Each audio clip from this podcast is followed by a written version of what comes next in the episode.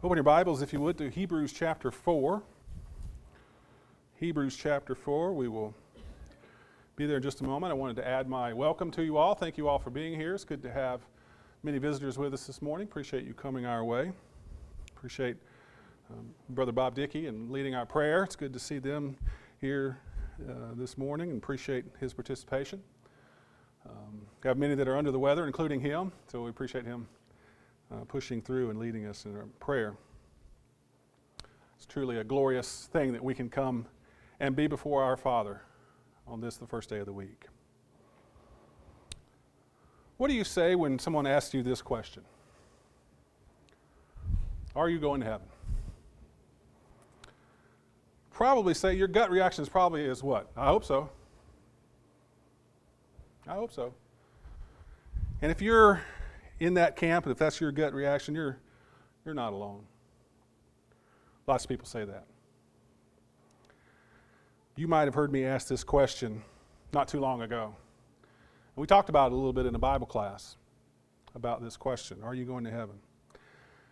And I asked you to rethink how you might answer that question in the future. I asked you to consider what it would take for you to be able to answer that question yes, I'm going to heaven. To be, able, to be able to answer that way requires that you be confident in your salvation. It means that you are sure about what it is that you are doing. With the goal in heaven in mind, you are continually making the necessary preparations that God requires of you. And as we'll see in this lesson, this is the attitude that God expects of us. Throughout this year, we're going to be considering how it is that we can improve our confidence. This will serve as a theme to focus ourselves this year, to focus our thoughts and our spiritual service throughout this year. Each month, I plan to bring at least one lesson based on this theme. Also, articles in the bulletin and teachings and other occasions that might come up, Bible classes. We're going to be coming back to this theme. Our gospel meeting coming up at the end of February. We're going to be talking more about that as it's approaching fairly soon. But we're going to be looking at discipleship and exploring in depth a little bit more about discipleship. And that's going to tie in with the theme that we're talking about here as well. So, this whole year, we're going to be focusing on our confidence and improving it. And we have chosen to title this theme Confidently, confidently, confidently approaching the throne of grace. And this comes from our scripture reading this morning. If you're there in Hebrews chapter 4, read with me there, verse 16. It says, Let us, let us therefore draw near with confidence to the throne of grace. Your version may say boldly, that we may receive mercy and may find grace to help us in time of need. Confidently approaching the throne of grace. The Hebrew writer actually speaks of this confidence quite a bit in the book of Hebrews. And we're going to look at that at the end of our time here together, explore that a little bit more. But this idea that we are allowed to confidently approach the throne of God is important. It means that God has given us all that we need to be prepared to stand before Him. Confident in our preparations and confident in our destiny. So, as a way of introducing this series, I wanted to consider what it is that God expects of us. So, the first, let's understand that it is God's plans for all people to go to heaven. Look with me in Romans chapter 5. Romans chapter 5.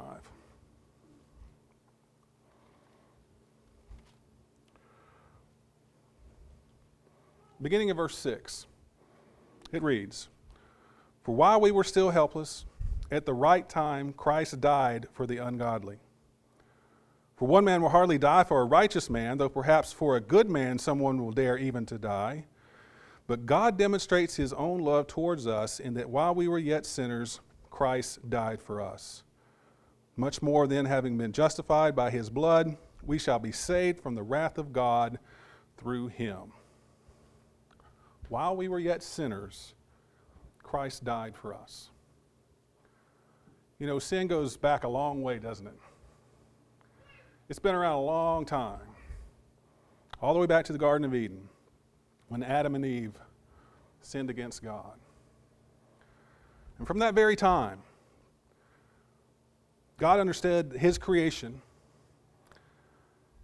He understood the method by which he was going to have to redeem man from his sin.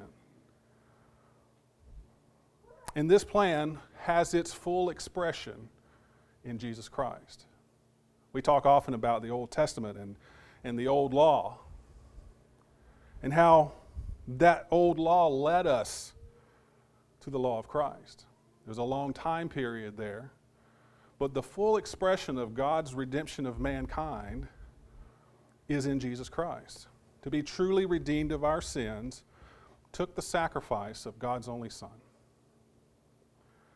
It took the sacrifice of His only begotten Son to redeem us from our sins. That was God's plan. So when we say that it's God's plan for all people to go to heaven, that's what He wants. He wants man to be redeemed back to Him. He created him in that way. He wanted to have a relationship with man. But when man sinned, there had to be a redemption. And it's important for us to understand that this plan is for all mankind. It's not just for a chosen few. God wants all men to be saved. Notice in verse 6 there it said that Christ died for the ungodly. Who are the ungodly? A little earlier in chapter 3 of Romans, in verse 23, Paul expresses it this way For all have sinned and fall short of the glory of God. Who does that leave out? No one. For all have sinned and fall short of the glory of God. All of us have sinned. All of us fall short of his glory. But the sacrifice of Jesus was intended to save us all. Look with me over in 1 Timothy chapter 2.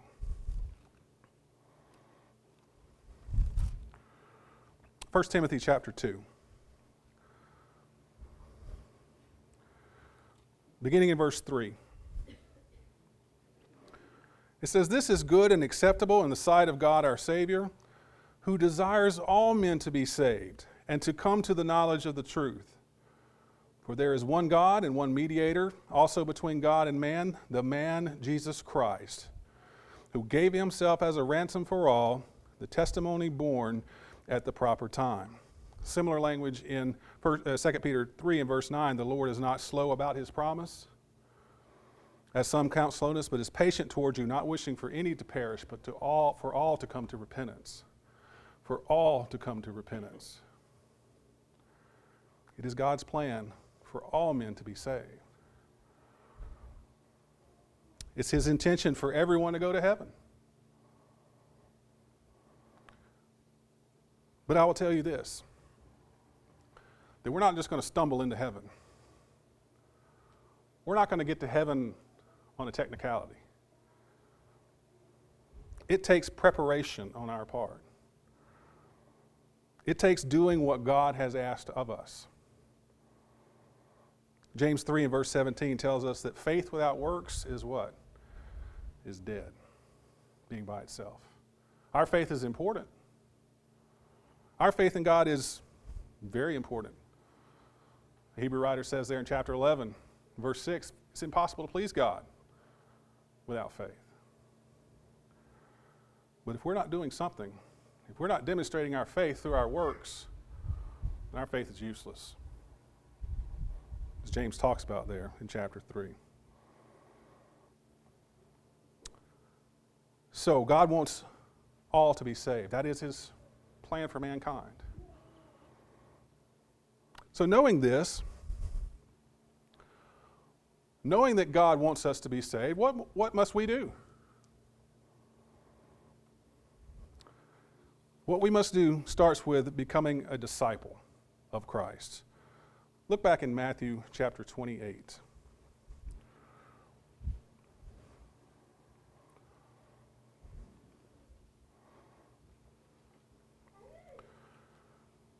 Be pleasing to God starts with us becoming a disciple of our Lord Jesus Christ.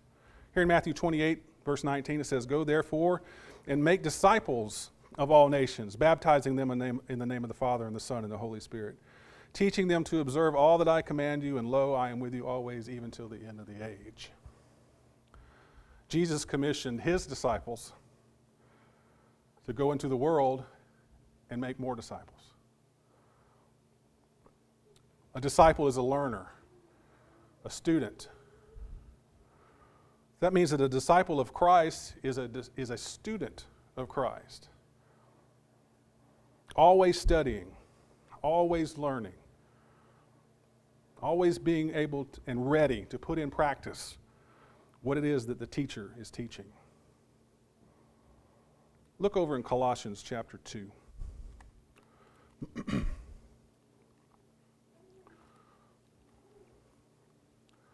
Colossians chapter 2.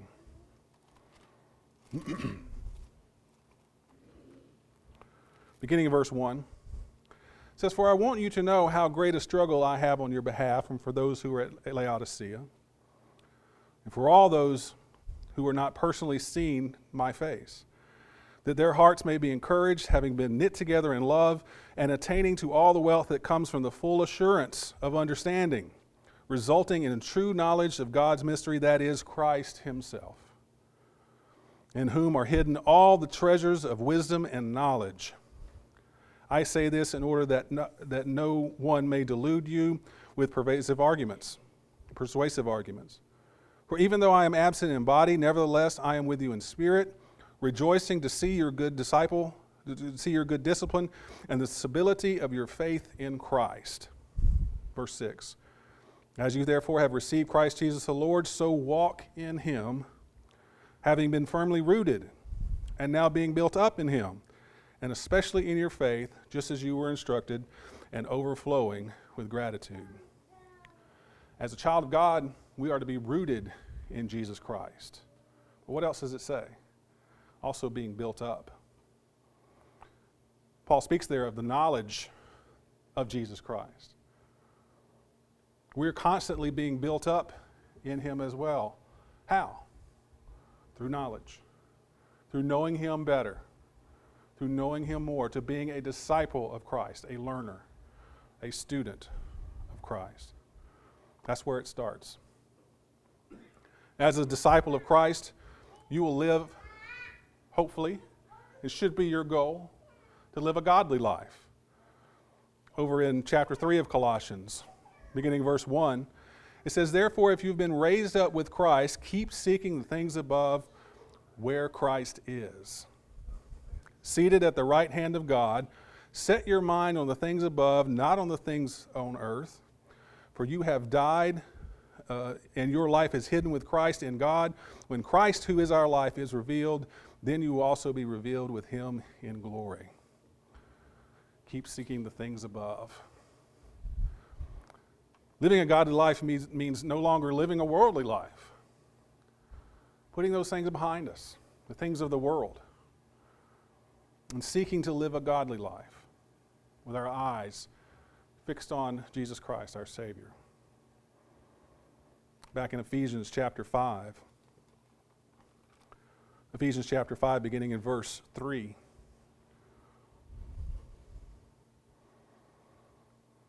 This is a long reading but I want to read it. I want you to understand and think about as we're going through about the life that we are to live to Christ.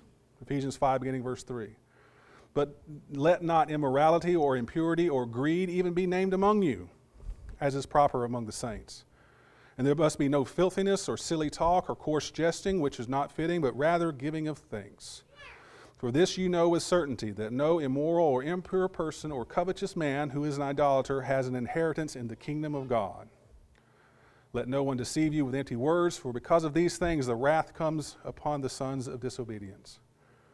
Therefore, do not be partakers with them. As you were formerly darkness, now you are the light in the Lord. Walk as children of light. For the fruit of the light consists in all goodness and righteousness and truth trying to learn what is pleasing to the Lord. And do not participate in the unfruitful deeds of darkness, but instead even expose them. For it is disgraceful even to speak of the things which are done by them in secret, for all things become visible when they are exposed by the light. For everything that becomes visible is light. For this reason it says, Awake, sleeper, and arise from the dead, and Christ will shine on you. Therefore, be careful how you walk, not as unwise men but as wise, making the most of your time because the days are evil.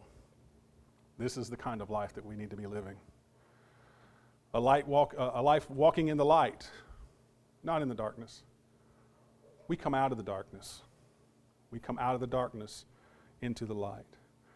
This is the kind of life that gives us confidence in our salvation. This is the kind of life that we can live in full assurance of our salvation. Look over in 2 Peter. 2 Peter chapter 1.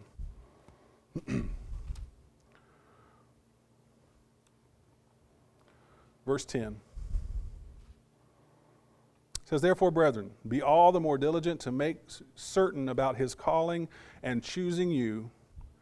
For as long as you practice these things, you will never stumble. For in this, the way, the entrance to uh, eternal kingdom of our Lord and Savior Jesus Christ will be abundantly supplied to you.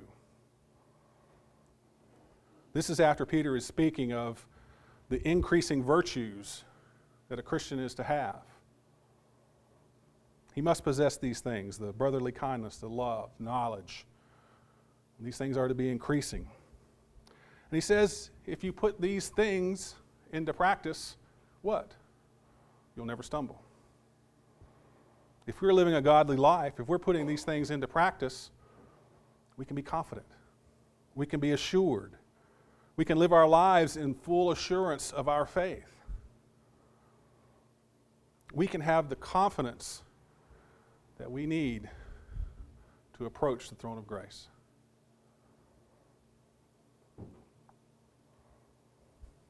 this year we'll, we'll be focusing on building our confidence. We spoke a lot about confidence, full assurance, faith. How do we build those things? How do we build that confidence? Turn with me to Hebrews chapter 3.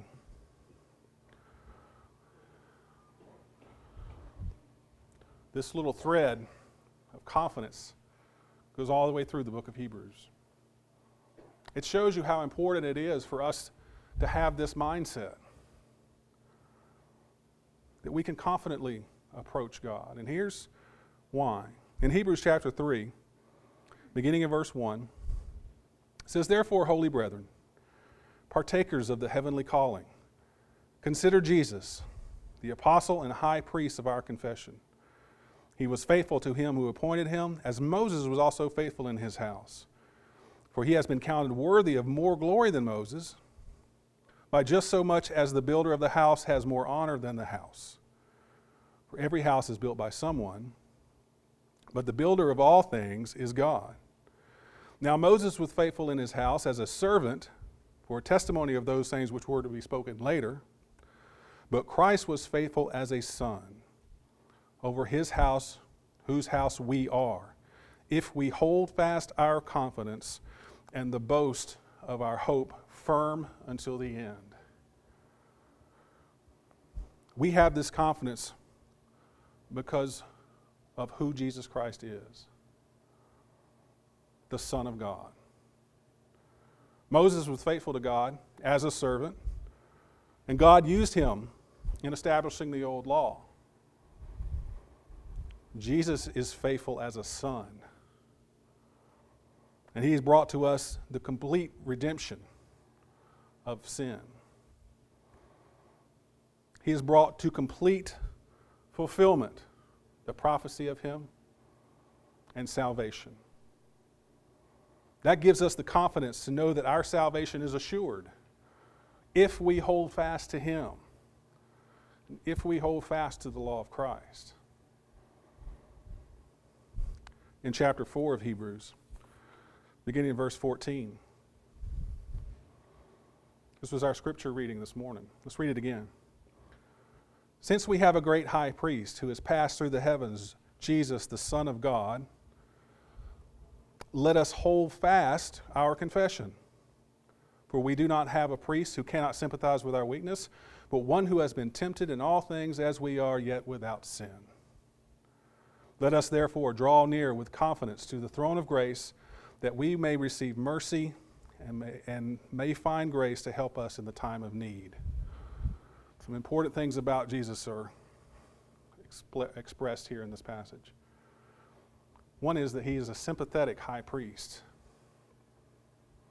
He understands how we are tempted and, and the things that we go through in this life. Why? Because he was tempted in all ways. The Hebrew writer makes it clear, though, he did not sin.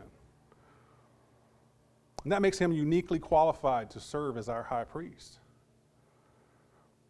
And it gives us tremendous confidence to serve God and to benefit from God's grace and His mercy, as Jesus Christ is our high priest. Look over in chapter 10.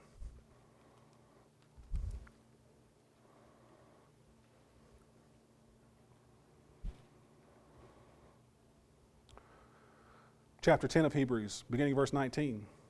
Since, therefore, brethren, we have confidence to enter the holy place by the blood of Jesus, by a new and living way which he inaugurated for us through the veil, that is, his flesh. And since we have a great high priest over the house of God, let us draw near with a sincere heart and full assurance of faith, having our hearts sprinkled clean from an evil conscience and our bodies washed with pure water. Here again, we see how we can approach the throne of grace in confidence. And that's made possible through the blood sacrifice of our Lord Jesus Christ. Now we can pass through that veil that used to separate God and man. Jesus has torn down that veil, ripped it in two. So we now can confidently approach the throne of grace. And we can have full assurance that our salvation is secure in Jesus Christ. Look down at verse 35 here in chapter 10. It says, Therefore, do not throw away your confidence, which has a great reward. For you have need of endurance, so that when you have done the will of God, you may receive what is promised. For yet in a little, in a little while, he who is coming will come and he will not delay. But my righteous one shall live by faith, and if he shrinks back, my soul has no pleasure in him. But we are not those who shrink back to destruction, but of those who have faith to the persevering of the soul. Living by faith means that we are moving forward. It means that we're not shrinking back. Again, this is accomplished through our confidence, knowing who our Savior is. It's accomplished through our faith, our faith in Him. Finally, look over in chapter 13.